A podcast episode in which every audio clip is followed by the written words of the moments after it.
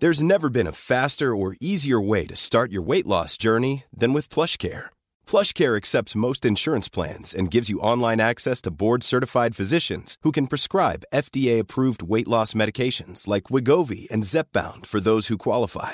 Take charge of your health and speak with a board-certified physician about a weight loss plan that's right for you. Get started today at plushcare.com slash weight loss. That's plushcare.com slash weight loss. plushcare.com slash weight loss. Hold up. What was that? Boring. No flavor. That was as bad as those leftovers you ate all week. Keke Palmer here, and it's time to say hello to something fresh and guilt-free. Hello Fresh. Jazz up dinner with pecan-crusted chicken or garlic butter shrimp scampi. Now that's music to my mouth. Hello Fresh. Let's get this dinner party started. Discover all the delicious possibilities at hellofresh.com. Here's a cool fact a crocodile can't stick out its tongue. Another cool fact you can get short term health insurance for a month or just under a year in some states. United Healthcare short term insurance plans are designed for people who are between jobs, coming off their parents' plan, or turning a side hustle into a full time gig. Underwritten by Golden Rule Insurance Company, they offer flexible, budget friendly coverage with access to a nationwide network of doctors and hospitals. Get more cool facts about United Healthcare short term plans at uh1.com. The information depicted in this podcast is purely for informational purposes only. Please consult your healthcare professional before making any changes to your lifestyle or routine.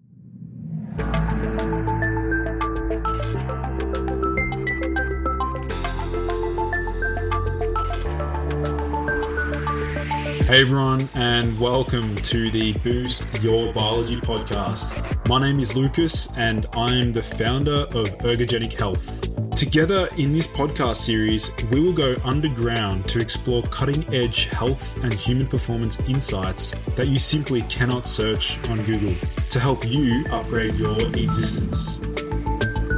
So, without any further ado, let's jump into today's episode. Hey everyone, and welcome to yet another episode of the Boost Your Biology podcast.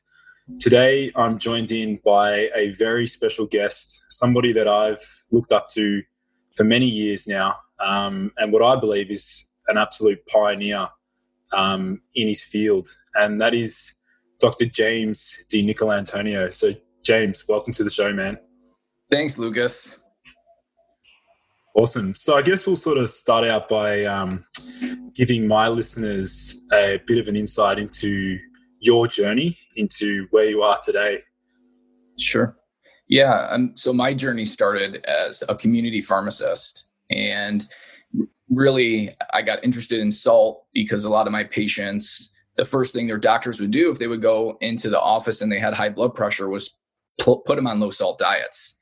And they felt terrible. And, or they would put them on like a, a diuretic to lower their blood pressure. And they would come to me and they would say is my diuretic supposed to be causing all these symptoms like dizziness? And i don't feel like um, i have the energy to even get out of bed. Um, and my doctor put me on this low salt diet. And i was like you know salt is an essential mineral.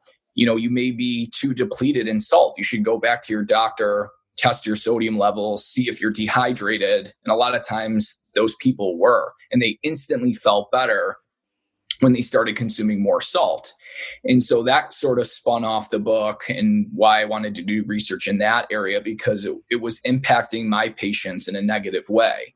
And then my journey into my own personal health sort of took a turn when I was 26. I was bench pressing by myself and I partially tore my pectoralis tendon. And so I, I could no longer just kind of lift and eat whatever I wanted. Um, I couldn't lift heavy anymore. So I had to really figure out how to eat a healthy diet so I wouldn't put on weight because I could no longer sort of exercise my way out of it. Mm. It's very interesting, man. So I guess for majority of people, they've been told like salt is something we need to avoid to, and, and they focus primarily on the link between salt and blood pressure. And that seems to be the only sort of correlation and the hyper focus. But I guess we should probably start out by explaining to our listeners why salt is so much more than simply just regulating blood pressure? What what else does it? What are what are some of the other key functions in the body? Yeah, so for for those who don't know what salt is chemically composed of, it's composed of two essential minerals, sodium and chloride. And sodium helps control fluid balance and it actually we need a blood pressure believe it or not to live. And so having a blood pressure isn't bad. It's just having a very elevated blood pressure which is typically associated with plaque in the arteries or renal artery stenosis or having high aldosterone levels and not necessarily high salt intake or having insulin resistance. And sodium is also a preservative and it helps us eat more nutritious food because it brings flavor. So you don't have to use as much sugar. Now, chloride is also an important mineral. It's used, we ingest chloride, we can't make it. So both of sodium and chloride are essential. We can't make it, we have to get it from the diet. And chloride makes up hydrochloric acid. Eh, so it makes up stomach acid. So if you want to be able to digest food kill bacteria, viruses, and extract nutrients from your food, you need good acid. And clinical studies have shown when you cut your salt intake, your stomach acid goes down. And so that can sort of reduce, that could cause digestive issues, uh, nu- nutritional deficiencies simply from a digestive standpoint. And then you can get overgrowth of yeast, mold, bacteria, viruses if you don't have good stomach acid. Now, our immune system actually uses chloride for hypochlorous acid to kill invading microbes. So, chloride has a very important role in regards to antimicrobial benefits from stomach acid to also being utilized by our own immune system. And then sodium um, is very important with glucose transport to get glucose into the cell um, and actually transporting many nutrients. So, vitamin C, how we absorb it and how we drive vitamin C into the cell is through two sodium ions. So, again, these are essential nutrients, not not basically a poison that we've been led to believe. Mm. Yeah, I find that so fascinating how, like, um, you know, majority of the people they just neglect all the other aspects of a fundamental electrolyte. Um, and and the one point you mentioned was like you know you, you discussed like how salt is actually required to get glucose into the cell, um, and there's a lot of people discussing um, you know the implications of a high salt diet on uh, insulin resistance. So maybe do you want to like dispel some of the myths around a high salt diet contributing to insulin resistance? Yeah, so there's at least 16 human clinical studies that have shown that a low salt diet causes insulin resistance, elevated fasting insulin levels, and an increase in the oral glucose tolerance test. And the reason is because salt is an essential mineral, and our body has developed a mechanism to retain more sodium. And that's by elevating insulin levels so the kidneys can retain more salt. And that's exactly what happens if you cut your salt intake the body can slowly become insulin resistant to hold on to more salt. Whereas if you just eat a normal salt diet, you can drop the insulin levels and fix insulin resistance. And like you said, the hyper focus on blood pressure, yes, if you look at 80% of people with normal blood pressure are not salt sensitive even 75% of people with prehypertension aren't salt sensitive. It's really people who have high blood pressure, where about one in two are actually salt sensitive. But they're salt sensitive primarily because they're insulin resistant. And if you cut the refined carbs and sugar and drop the high insulin levels, you can fix the salt sensitivity. So we sort of blame the wrong white crystal. We've blamed salt when it's really sugar that's driving the problems of high blood pressure and, and atherosclerosis and heart disease. Yeah. So with insulin itself, what sort of role does it play in um, retaining salt? Like somebody somebody who has elevated insulin, how does that contribute to retaining salt or influencing blood pressure? Yeah, so primarily in the kidneys, insulin will cause more sodium to be reabsorbed, even if you don't need it. And so you will accumulate actually more salt and fluid when you are eating a high refined carb and sugar diet. And same thing goes with when you have elevated glucose levels, um, you actually retain more water. So it's really not salt that's causing fluid retention. It's actually elevated levels of glucose. And um, that pulls water into the arteries, the elevated levels of glucose, and it also elevates insulin, causing you to retain sodium. So it's really what's been pinned on, again, salt for causing fluid retention is actually due to sugar. And there's a secondary role that sugar plays in salt retention, and, and that is it causes magnesium deficiency. So if you eat diets that are high in sugar, you kick out more magnesium in the urine because it elevates insulin levels and you can't get magnesium into the cell. And magnesium deficiency actually causes your vessels to become more leaky and causes more edema and fluid retention. So, sugar, by driving insulin levels up, by causing magnesium to go down, and by elevating insulin, it's causing this whole salt and fluid retention. I find that super fascinating. Um, so I know that salt's obviously like, you know, it's discussed quite a lot in the whole athletic performance realm. And I mean, I've got like a, a soccer background and I personally, you know, lift weights five days a week and I'm smashing as much salt as I can around my workouts. Um, and personally, I have like on my blood tests, like my sodium levels are always slightly low, like they're on the lower end of the scale. I mean, and we know there's a lot of um, adrenal hormones um, and mineralocorticoids and glucocorticoids that can influence um, sodium retention. But let's sort of discuss now how um, salt can influence uh, our adrenal function because I, I, know a lot of people are struggling with like adrenal fatigue, which you know we, we know it doesn't exist. Um, but how how does salt actually influence like the HPA axis? So the closest, um, I guess, mechanism we can associate adrenal fatigue to is hypertrophy of the adrenal glands, and we can see that in animal studies. So if you put animals on a low salt diet, what will happen is they're they will start producing about 10 times the amount of aldosterone. And that is coming out of the adrenal glands. And what will eventually end up happening is the adrenal glands will hypertrophy be, due to the stress of constantly cranking out so much aldosterone to retain salt when they're put on a low salt diet. And that can lead to adrenal fatigue or burnout. So when you say adrenal fatigue or you say pancreatic beta cell fatigue, typically what happens first is hypertrophy of the organ and then dysfunction. And the hypertrophy is because it's over compensating and overworking for a stressful situation. So low salt diets can absolutely cause adrenal fatigue in animal studies. We can't, you know, they haven't uh, looked at the adrenal glands in humans, but I would assume similar things would happen because the aldosterone le- response is very similar in humans as it is to animals. You get that three to tenfold increase in aldosterone um, and nor uh, noradrenaline with low salt diets.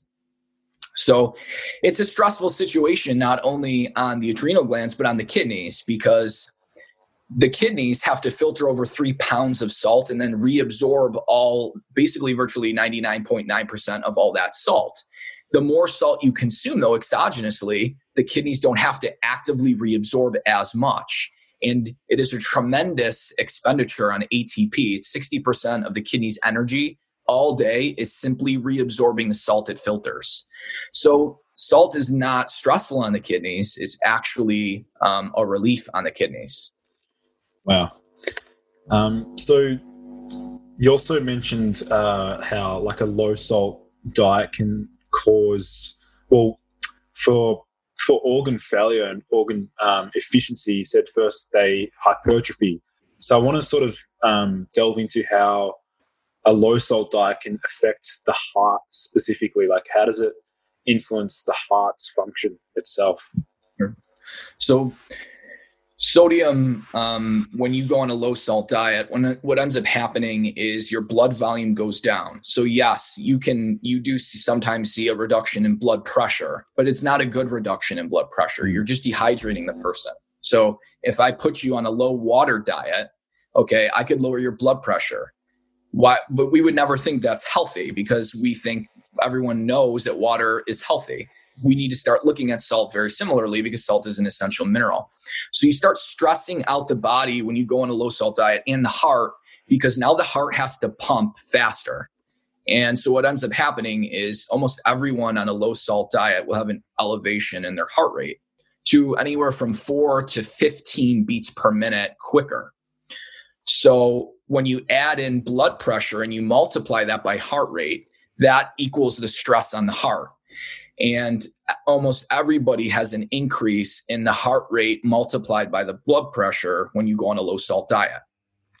Now, for most people, too, the you get insulin resistance in the blood vessels. So your blood vessels actually are more constrictive when they have less salt because your blood volume drops. So your blood vessels want to constrict to maintain blood pressure.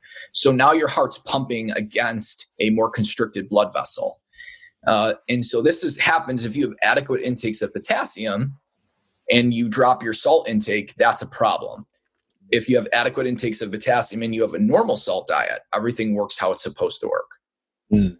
And if somebody did um, focus too much on potassium and they sort of neglect the sodium side, they reach sort of hyperkalemia and things like that. What sort of implications is that going to have on, I guess, energy and how somebody's going to feel? Like on a low salt diet, like what are some of the symptoms that somebody might experience um, on a low salt diet?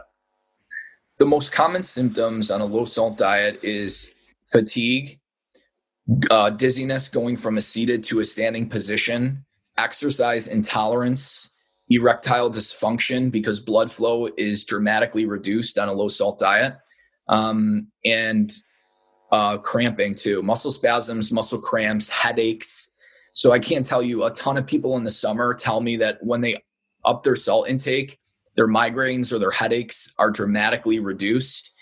And there's an interplay with salt and magnesium where if you're not getting enough salt the body will start pulling sodium but also magnesium and calcium from the bone to maintain a normal blood sodium level and when that happens and you pull magnesium from the bone when you're not getting enough salt it spikes the blood level of magnesium and the body thinks it's overloaded and it stops it reduces the absorption of magnesium and starts kicking more out so there's a huge interplay.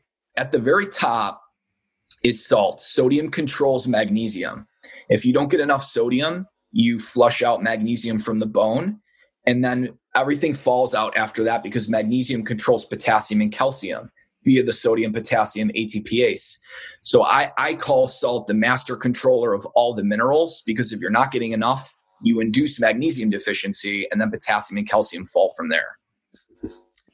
Unbelievable. Um, so I want to sort of circle back to um, the athletic performance realm because that's obviously an area that I love, and you know I've got clients that are obsessed with training and things like that. So, you know, you mentioned the fact that a low sodium diet um, is going to put more strain on the heart and influence, I guess, like the stroke volume and cardiac output.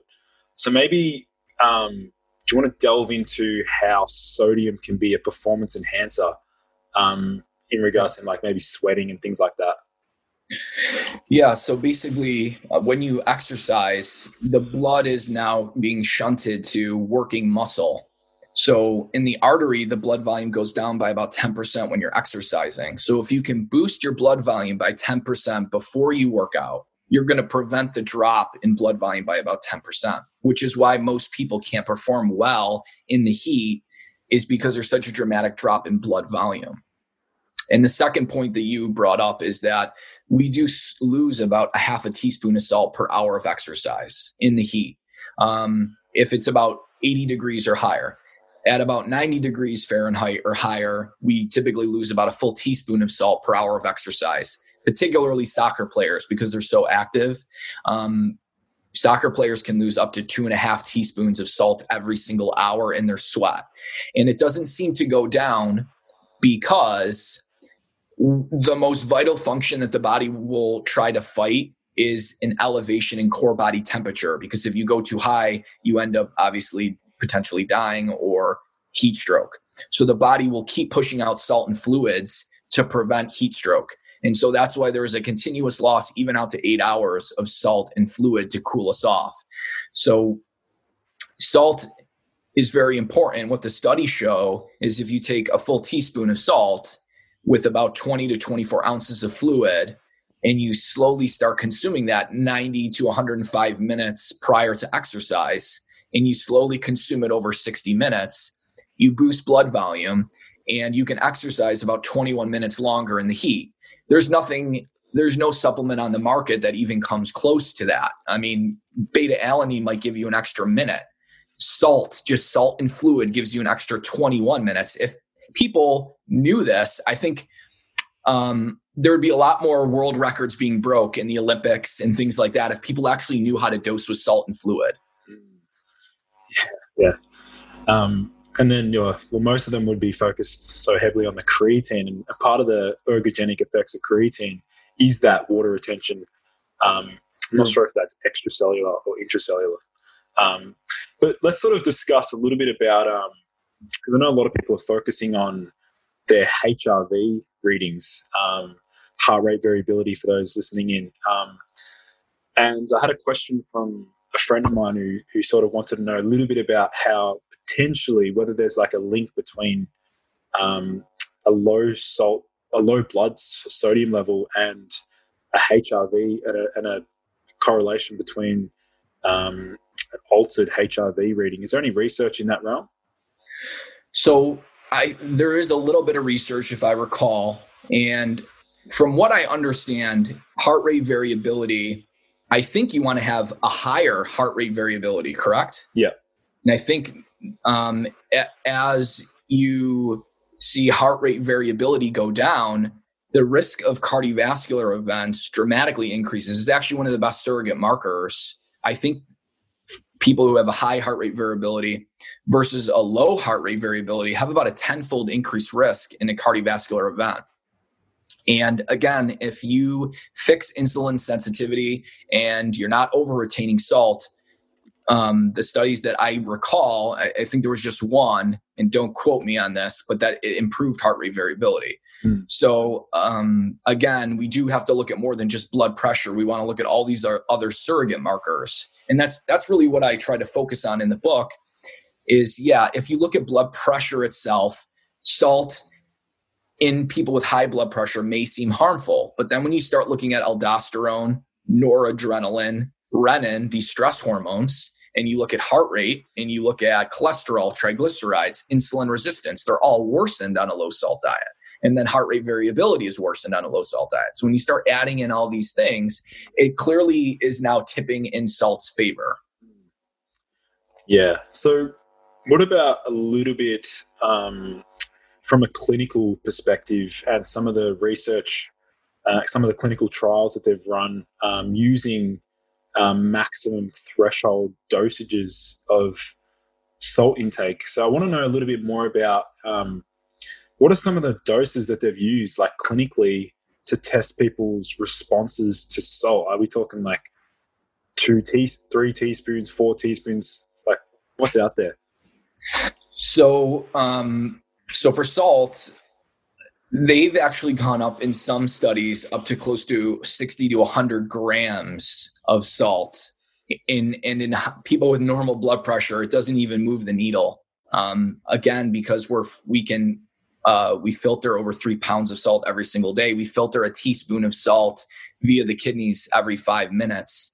So consuming a teaspoon of salt is honestly a joke from a biological perspective because we're basically these salt filtering machines and um, if we're filtering a full teaspoon of salt every five minutes to think that one teaspoon or two teaspoons of salt per day is a lot is not, especially when we can lose that much in just an hour of exercise.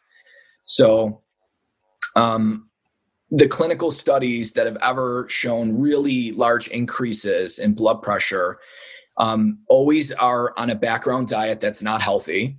So these people aren't eating real food and a normal salt diet. They're eating crappy processed food. And then they add a lot of salt, like two to three times as much as normal. And it's typically in people who aren't eating a lot of potassium. Because as soon as you look at the clinical trials where people are consuming a good amount of potassium and they're eating whole foods, then the blood pressure um, does not waver with salt intake variation of tenfold. That's interesting. So, what about like, is there sort of like a correlation between because um, I know I've personally seen my sodium often match the chloride value on a blood test. Um, and so I want to discuss a little bit about chloride because I feel like that's sort of that gets neglected a little bit, um, and no one really discusses that. But what are some of the um, some of the key functions of chloride um, in, in in the human body?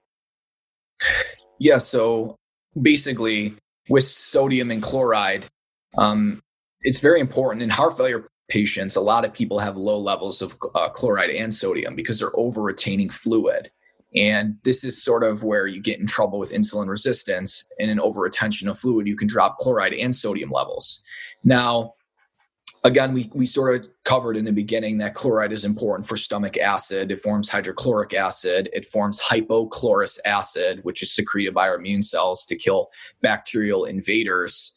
Um, and both sodium and chloride are extremely large predictors of bad negative outcomes if they're low on um, your blood test results.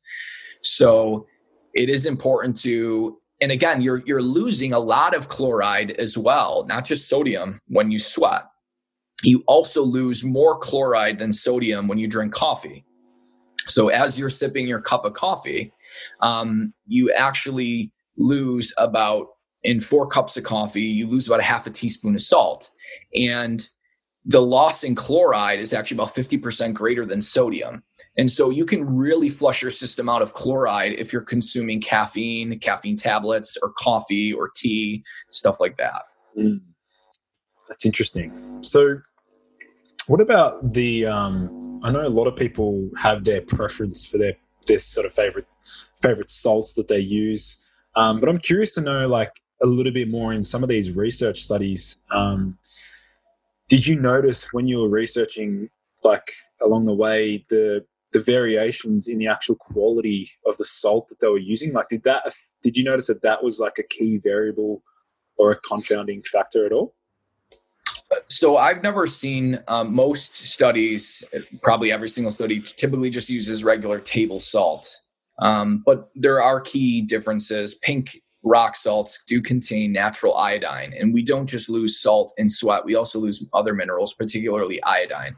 So, a lot of people who are constantly exercising and sweating out salt and iodine can actually be, develop hypothyroidism. And so you can start actually putting on weight and you're and people are are like what man i'm working out so much. Why do i feel so fatigued? And why am i actually starting to put on weight? If you keep sweating out iodine and you never replace it and you're just consuming table salt and you're you don't have good iodine in your diet that can cause your thyroid hormones to suffer because thyroid hormones are made up of iodine so that's an important factor when selecting different types of salts interesting so what about a little bit on? Um, I know there's a there's a few sort of nitric. I want to discuss like the role of nitric oxide because um, obviously that's critical for blood flow, athletic performance, getting a good muscle pump during the workout.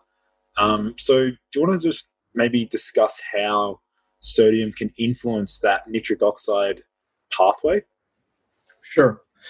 So, there's an interplay between salt and potassium. And potassium actually helps with nitric oxide and it helps us eliminate uh, if we get too much salt. So, a lot of people, if they're having problems with salt, it's probably because they're not matching it with potassium. So what I what I have found is a one to one match. About four grams of sodium with four grams of potassium seems to be sort of like the magic number. Um, but you really probably don't want to be less than three grams of potassium in the diet unless you have like some sort of kidney issue and you have hyperkalemia. Um, so nitric oxide is part of the reason why people with insulin resistance have an increase in blood pressure with high salt diets because they don't have enough nitric oxide to dilate the arteries. If you produce nitric oxide well and normally, when you have a normal salt diet, there's no issue with elevations in blood pressure. Mm. Interesting. So, what about um, are there any sort of strategies that people can put into place for those that are actually they actually struggle to retain sodium? And I know there's like a certain percentage of the population that do struggle, and they're the ones that might have issues with like um, adrenal fatigue or Addison's disease, things like that. But are there any other strategies that somebody can implement to actually help their body retain salt? So, th- probably one of the biggest reasons why people who are on low carb diets um, have fatigue and, and don't perform well is there's not just the, the two week flush out of salt. Glucose helps you absorb sodium. And when you reduce your exogenous intake of glucose, you don't absorb sodium well and that's why some people even on a after the transition period for a couple weeks constantly need more salt because they don't absorb it as well. And besides glucose amino acids also help us absorb sodium um, particularly glycine which is in collagenous meats. So there is a potential benefit of if you're taking if you feel like you're salt deficient and you're not getting enough sodium uh, two grams of glycine with about two grams of sodium can help absorb the sodium better um, because the you know it helps bring sodium sort of into the body similarly to how glucose works so that that's why I I am not on a particularly low carb diet. Why I consume about sixty to one hundred grams of of whole food carbohydrates because I feel better. And probably some of that has to do with me absorbing sodium better and, and retaining it better. Mm. Yeah, I'm very much aligned there. I definitely, um, you know, if I cut back my carbohydrate intake, I notice that all the low salt symptoms seem to, you know, reappear. And that's why I think one of the best like pre workout meals really is just like a, um, a low GI, like whole food um, you know, potentially like brown rice, something like that, with heaps of salt and some protein as well to get that amino acid shuttling into into the cell. So, um, yep. is there a little bit of um, interest in, like, I guess, like how salt influences mitochondrial function? Because I know a lot of, um, you know, now they're linking heap, plenty of metabolic diseases back to the efficiency of our mitochondria. But is there any sort of link there at all?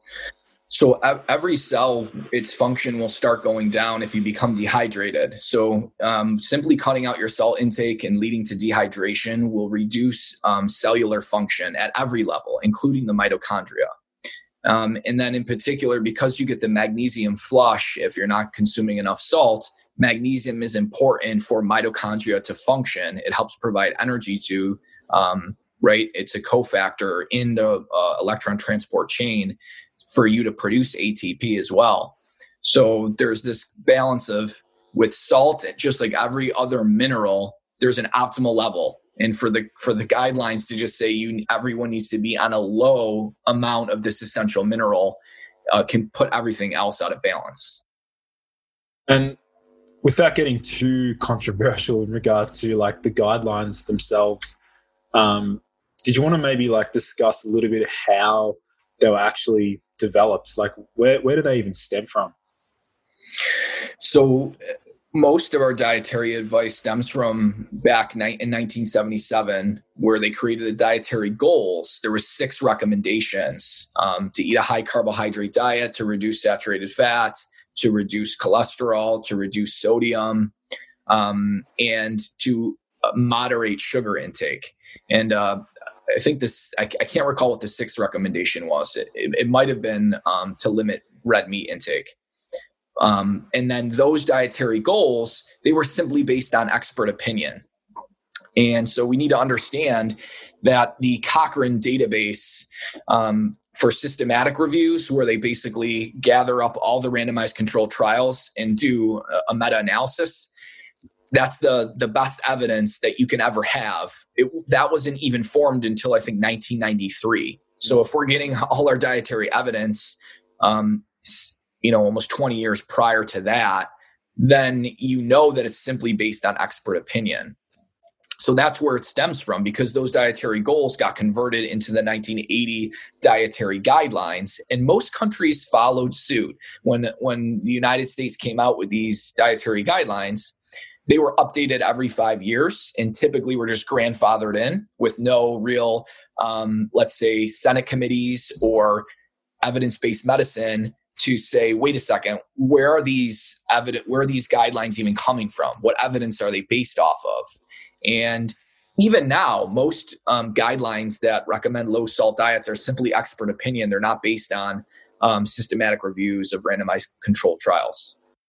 Yeah, I find that again. That's just it's fascinating how um, things, these trends and things like people just they follow what's presented to them. Um, so, what about? Um, I know that, and you're probably probably seen it in the wellness community at the moment. Um, the whole carnivore diet, um, and like obviously carnivore diet's primarily meat and clearly very high in protein as well. So, how important is salt for for the, that caliber of um, people in particular? So I try to look at um, how we used to eat from an evolutionary perspective um, beyond just sort of what we can access today.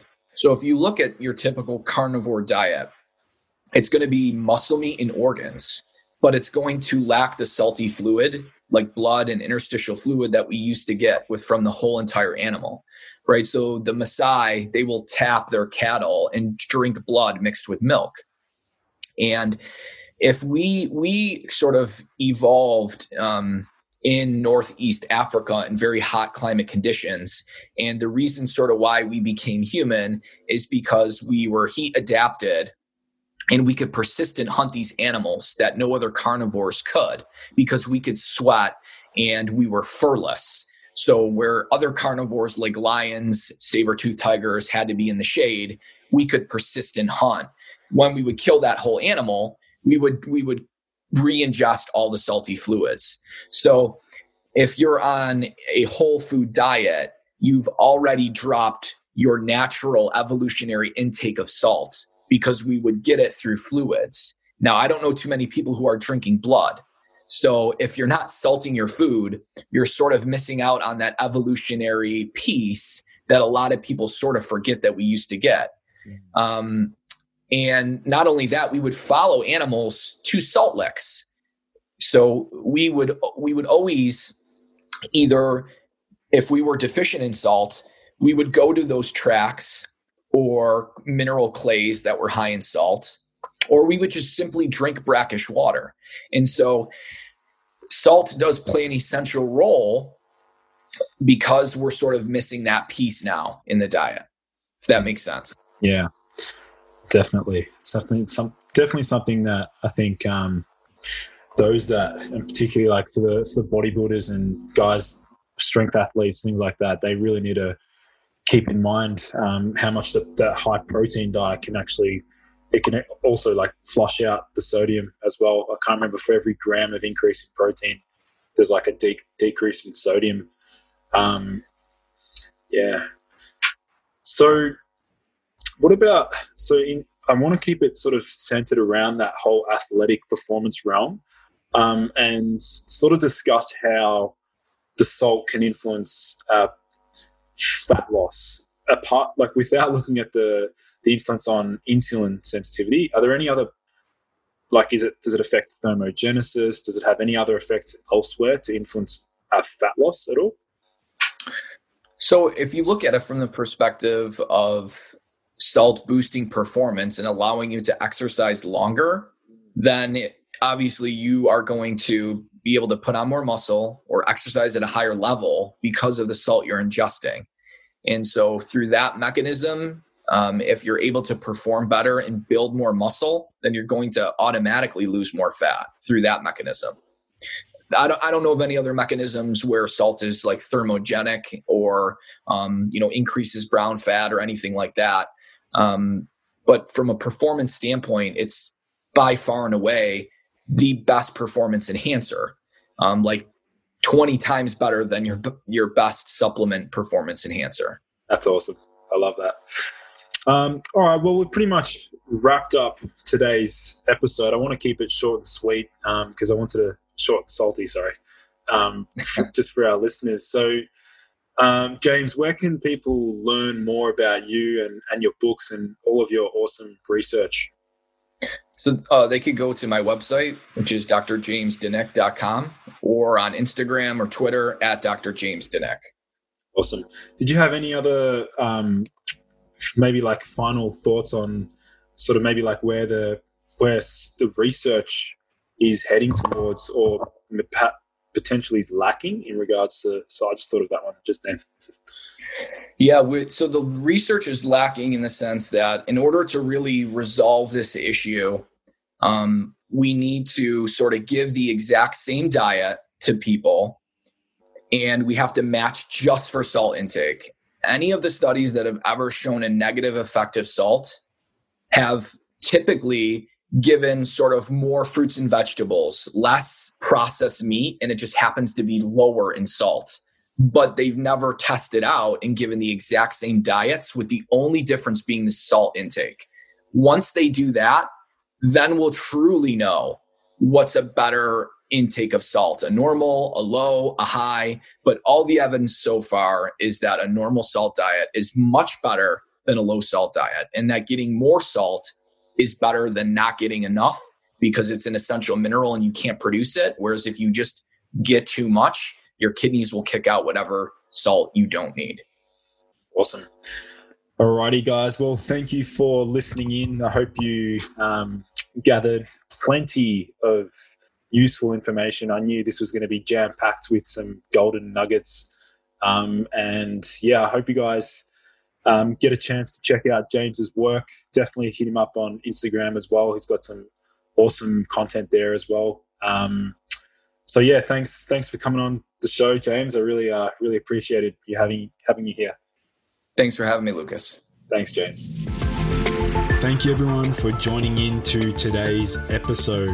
For in depth show notes and lessons learned, visit nofilter.media forward slash boost your biology.